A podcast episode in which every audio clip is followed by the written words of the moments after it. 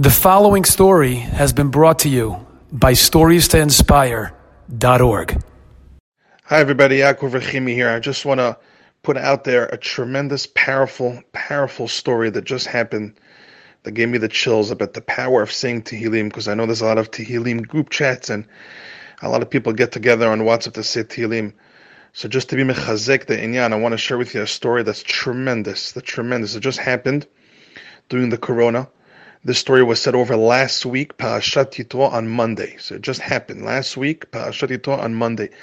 This story was said over. There's a famous Rav in Mexico, big Tamid Chacham. His name is Rav Michael Peretz. So this story happened to his grandson, Rav Peretz's grandson.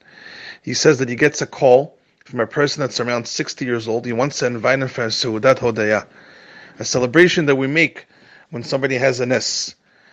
So he says he recognized the voice, but he didn't really know who the person was. You know, he was familiar with him a little bit until he told him his name and where he's from and which community, which shul, but he didn't really know him that well. He wasn't really sure why he's being invited, but he said, "Of course, you invite me to come to the Seudat Hodaya.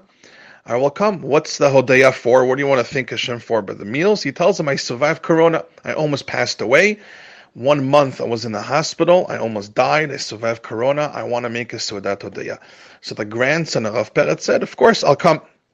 He still wasn't sure why he was invited, but he came. He comes to the Seudah, and he sees 18 other people by the meal, by the party. Now, those 18 people, it was a very random group of people. Each person was really from a different shul, from a different community around the area, but just didn't match. The puzzle didn't click of why specifically those 18 people were there. So this grandson of Peretz asked the guy next to him that's part of the party that was invited, "You know, it's so nice, he's making Seudat Hodaya."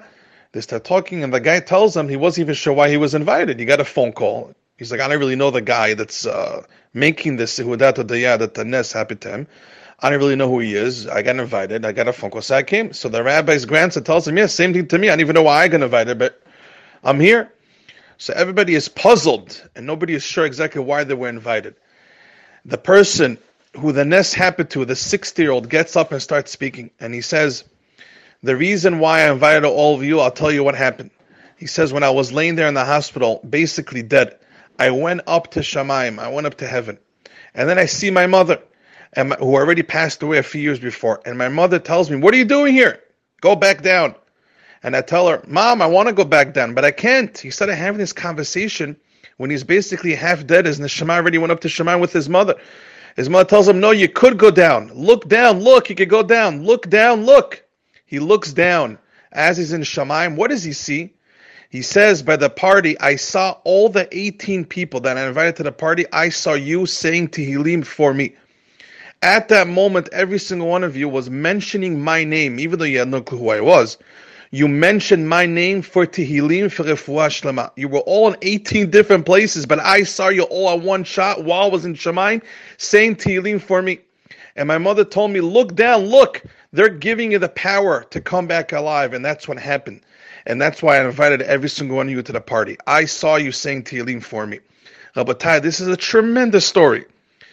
The power of Tehillim. Every time you mention someone's name, you have no clue who he is, you're making a tremendous effect. Keep on saying Tehillim. Never stop praying for one and for another.